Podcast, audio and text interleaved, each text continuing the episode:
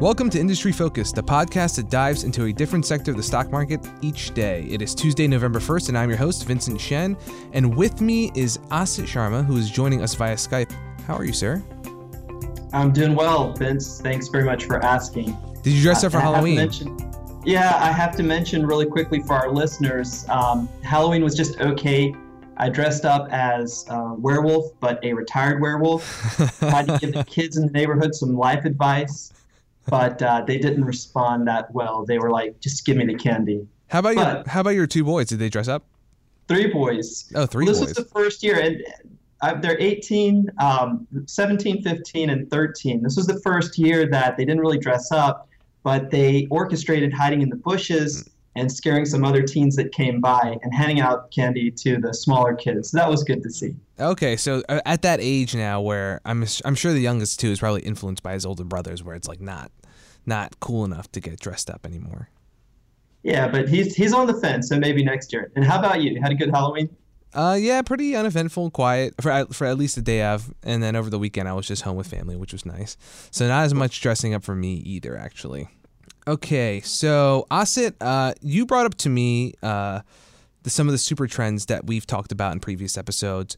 Uh, there was customization, then there was, uh, you know, on the other flip side of that, simplification, SK, SKU rationalization. Uh, on the last time I had you on the show.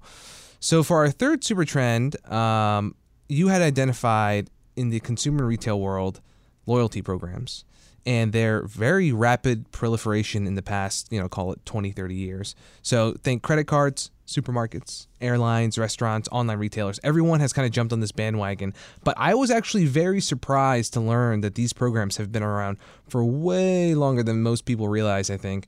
And they did not start definitely with airlines and credit cards. Sure. I was surprised too, doing a little bit of research. Uh, loyalty programs date back apparently to the Revolutionary War period in the United States. Both before and after the war, uh, coins often came into acute shortages. So uh, folks produced these copper tokens, and you would use the tokens to buy merchandise, uh, just the goods that, that uh, you need to get through the week. And after the coins would resume in circulation, some savvy uh, merchants started handing out tokens with purchases. And after you amassed a certain amount of tokens, you could trade those in for uh, goods. Does that sound familiar? That sounds pretty familiar to me. Um, you know, the coins that you mentioned, uh, I, I could, I couldn't believe, you know, dating all the way back to the Revolutionary War period. But eventually, the coins kind of gave way to other forms of tokens like stamps, uh, box tops, which were still around when I was a kid, paper coupons, and more.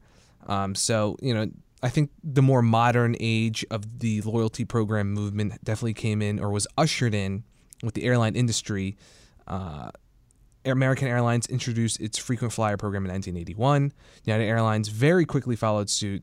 And, you know, when we look at these loyalty programs, the core idea behind such an offering is that they get customers to come back over and over again. I think, you know, typically with the allure of some type of reward or benefit. But on the flip side, I think it's really important as investors to look at what these companies get out of offering such a program. Airline industry is a really good example of that, especially in early years you know they uh, they had an issue especially if you think back to flying 30 40 years ago where travel agents dominated the industry. Uh, they were the ones that you contacted it as a uh, as a traveler as a consumer if you needed a flight for a vacation or for a business trip. And the airlines felt very far removed from their own customers and the loyalty programs or the frequent flyer programs that they uh, created in the early 80s were a way of kind of reestablishing that connection and just to get a much better view of uh, travel patterns, uh, price points, things along those lines. And I think that expansion, that that data element of it, and the insights that it offers into customer behavior is super important and is the you know main driver behind why uh, loyalty programs in general have become this huge trend across consumer retail and other industries. Uh, what do you think?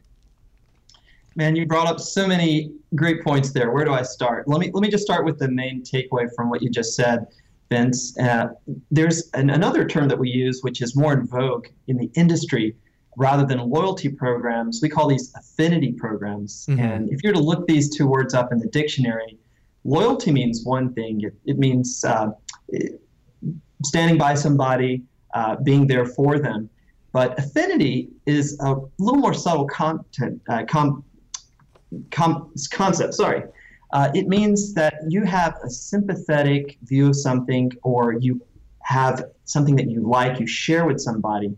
And what you're talking about is the reciprocity between brands and consumers that happens when you have something the uh, consumer can get out of the equation, and on, on the flip side, something that the manufacturer retailer can get out of it. And that's what we saw with the airlines. They increased frequency of uh, flights and made more money, and consumers with those miles were able to travel to see things they hadn't seen before.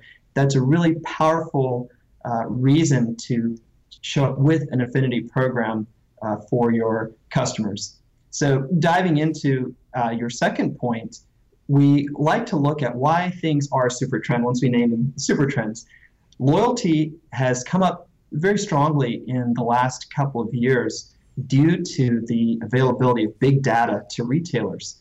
Retailers now can create customized dashboards and these dashboards don't just give them aggregate statistics. They can drill down right to the personal level so they can look at Asit Sharma and have a profile of his his sex, his age, um, their best guesses at his income, and on the same dashboard, combine that with statistics of how much he purchases uh, every week or every month most of the companies that are out there offering affinity programs don't do this themselves. They hire third party software companies which specialize in CRM, customer relationship management software, to do this.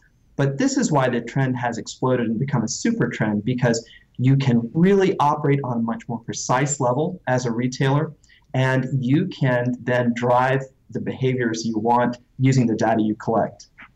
Yeah, I think the the benefits of that big data and the uh, insight that the customer or the companies get on the customers and how to uh, basically uh, push them to come back and when they're there to buy more or to make that purchase in the first place is very very powerful and it just to give listeners some context into how much uh, this super trend has grown. Uh, at this point, there are, I think, over 3 billion loyalty memberships in the United States.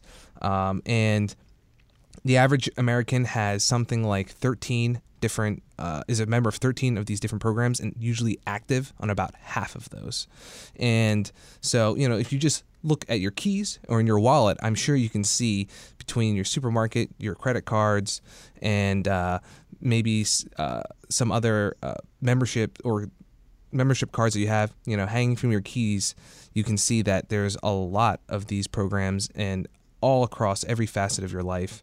And the two companies that we wanted to focus on today and what they're doing in terms of trying, and I think in one case, ca- ca- catching up to the competition, and the second case, kind of using the data and this loyalty program to recover their business. The first is Dunkin' Donuts. And I think when it comes to kind of a quick breakfast coffee, their bigger competitor, being Starbucks, has really set a very, very high bar for what a loyalty program can look like and also how incredibly successful it can be. So, what has Dunkin' Donuts been doing uh, in its approach to this to this super trend? Dunkin' Donuts uh, is probably for a long time going to be the red-haired stepchild when compared to Starbucks. Starbucks has over 12 million customers in its own rewards program, but Dunkin' Donuts, uh, Dunkin' Brands rather, has uh, over 5 million, and that's actually pretty robust when you look at its smaller footprint globally versus Starbucks. Uh, the program itself is pretty simple. It's called DD Perks, and it combines a physical card with a mobile app, which also has uh, order ahead uh, feature, and you get five points for every dollar you spend. Once you accumulate 200 points, you get a free beverage. So we want to break down today that type of um, mathematical interchange or reciprocity I talked about on both sides. This is a great example if it takes you about 40 bucks to get that first reward uh, and you choose a reward of a medium latte, that's going to run you three to four dollars based on the options. So about 10% of the purchase that you made leading up to that reward can be seen as a discount.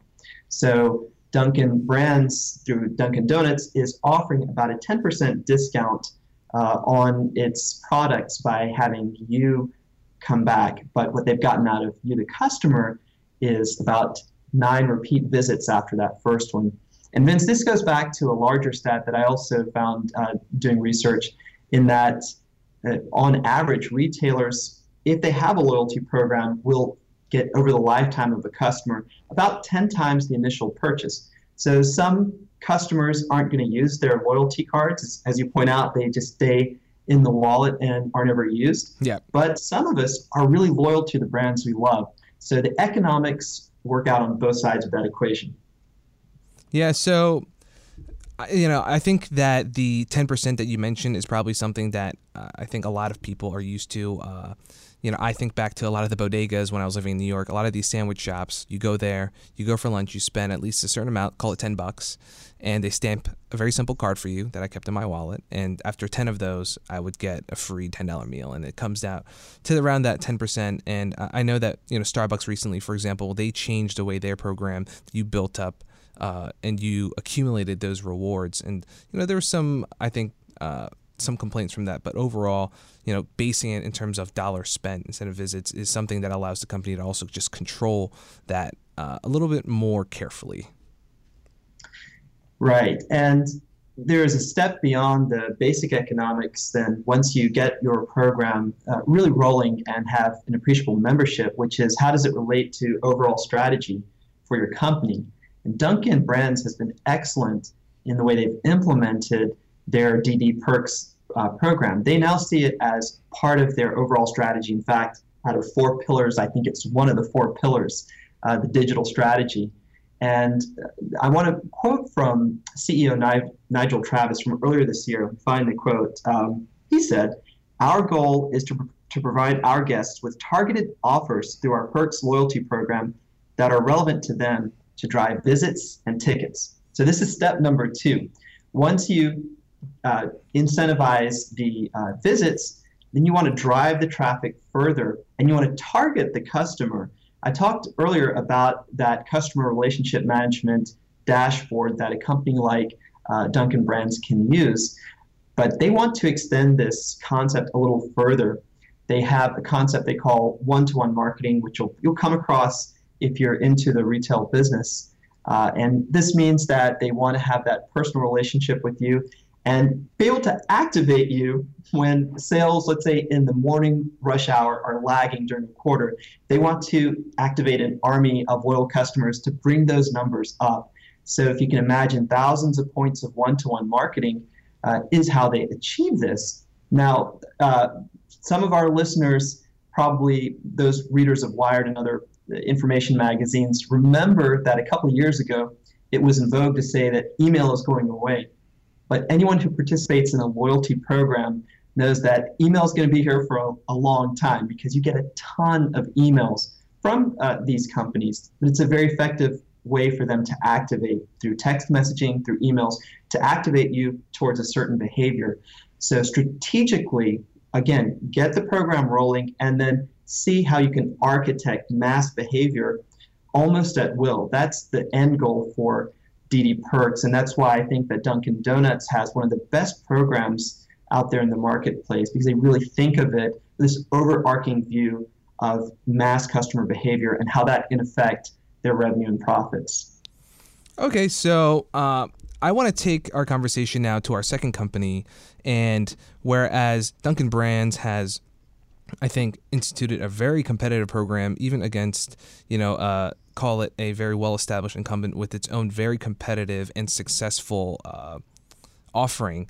Uh, we have Chipotle. So, Chipotle obviously has experienced a ton of challenges. We've talked about them on the show previously together uh, in the past year with food safety scandals. And we uh, over the summer, uh, so July, August, and September, they had their temporary uh, Chiptopia program. The, during those three months, essentially, based on the frequency with which you visited the uh, their locations, uh, you could reach one of three tiers mild, medium, and hot. And each one came with its own benefits. So going uh, four times in a month, you reach that mild status. Uh, another four times on top of that, medium, and another times on top of that, another four times on top of that, uh, you reach hot. And I think the big carrot that the they kind of offered to members of Chiptopia were the catered meal for 20. So basically you can go if you can reach hot status with the 12 visits for each month for the three months of the program. At the end of the program, they will give you a catered meal for 20, which is about a $240 value. Um, I think this is obviously reserved for the real diehard fans.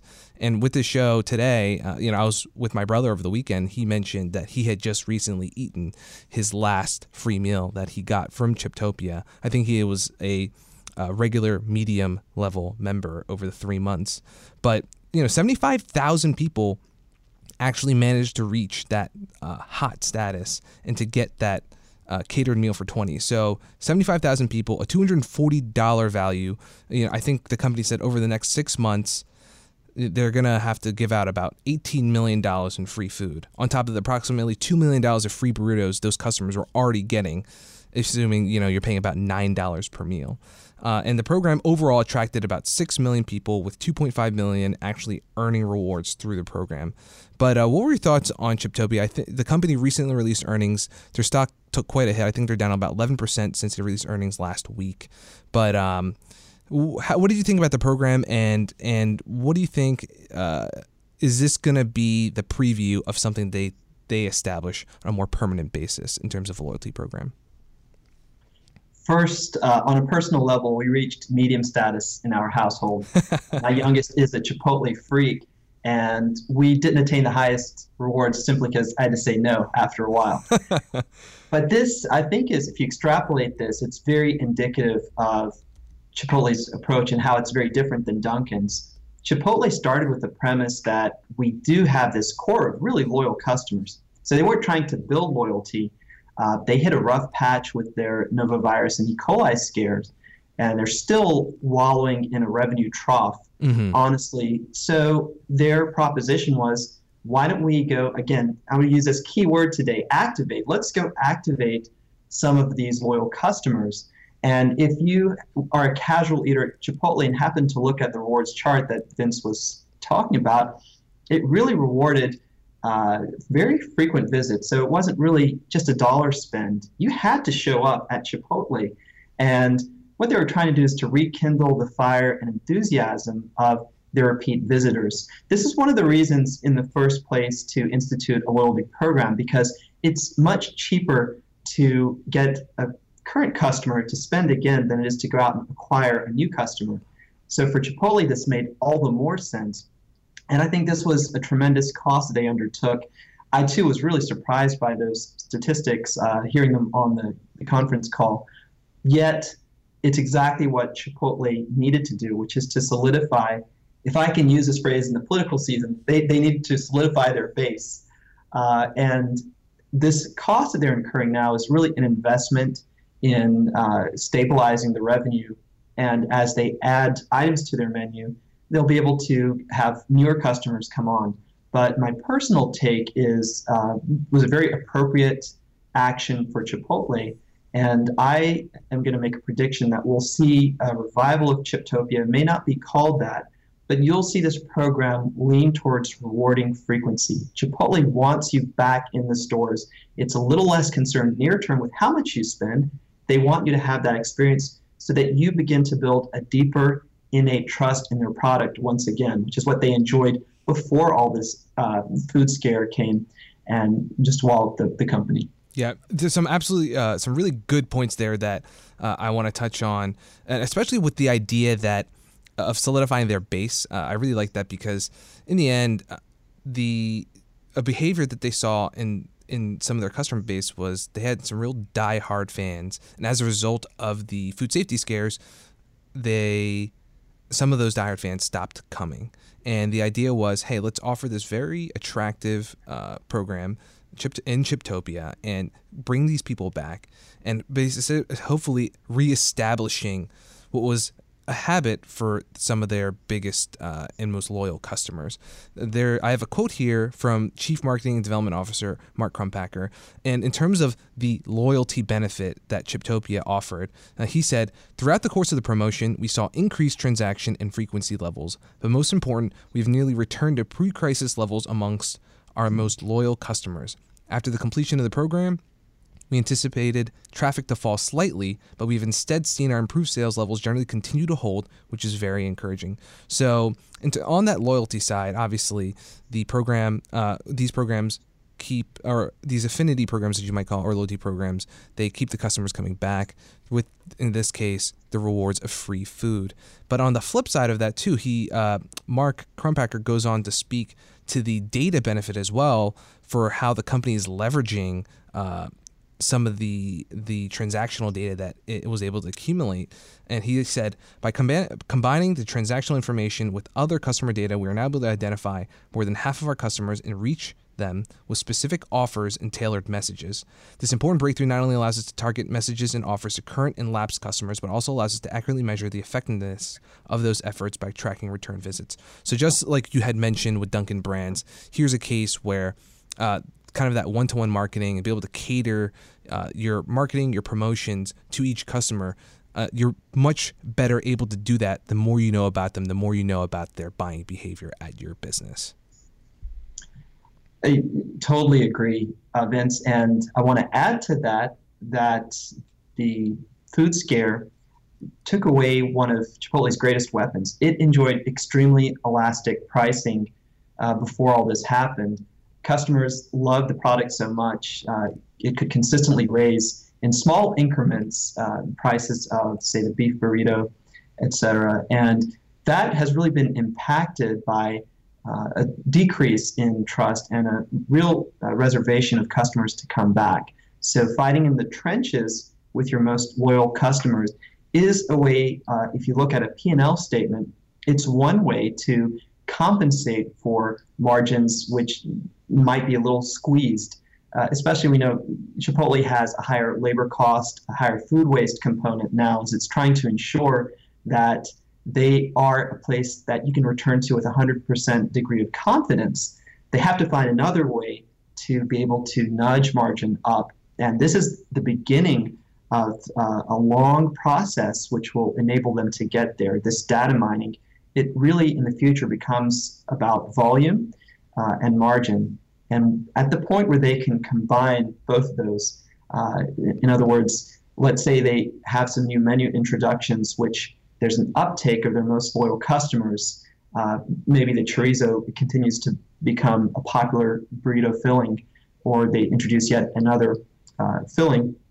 That's going to be for them the same degree of margin leverage that they had when it was just easy for them to raise prices. So I think there's a lot going on in what um, you just uh, mentioned and, and, and the quote that you gave to us. So long-term holders of Chipotle should watch for this, watch those frequency numbers. I think they'll be talking about them on conference calls for many quarters to come.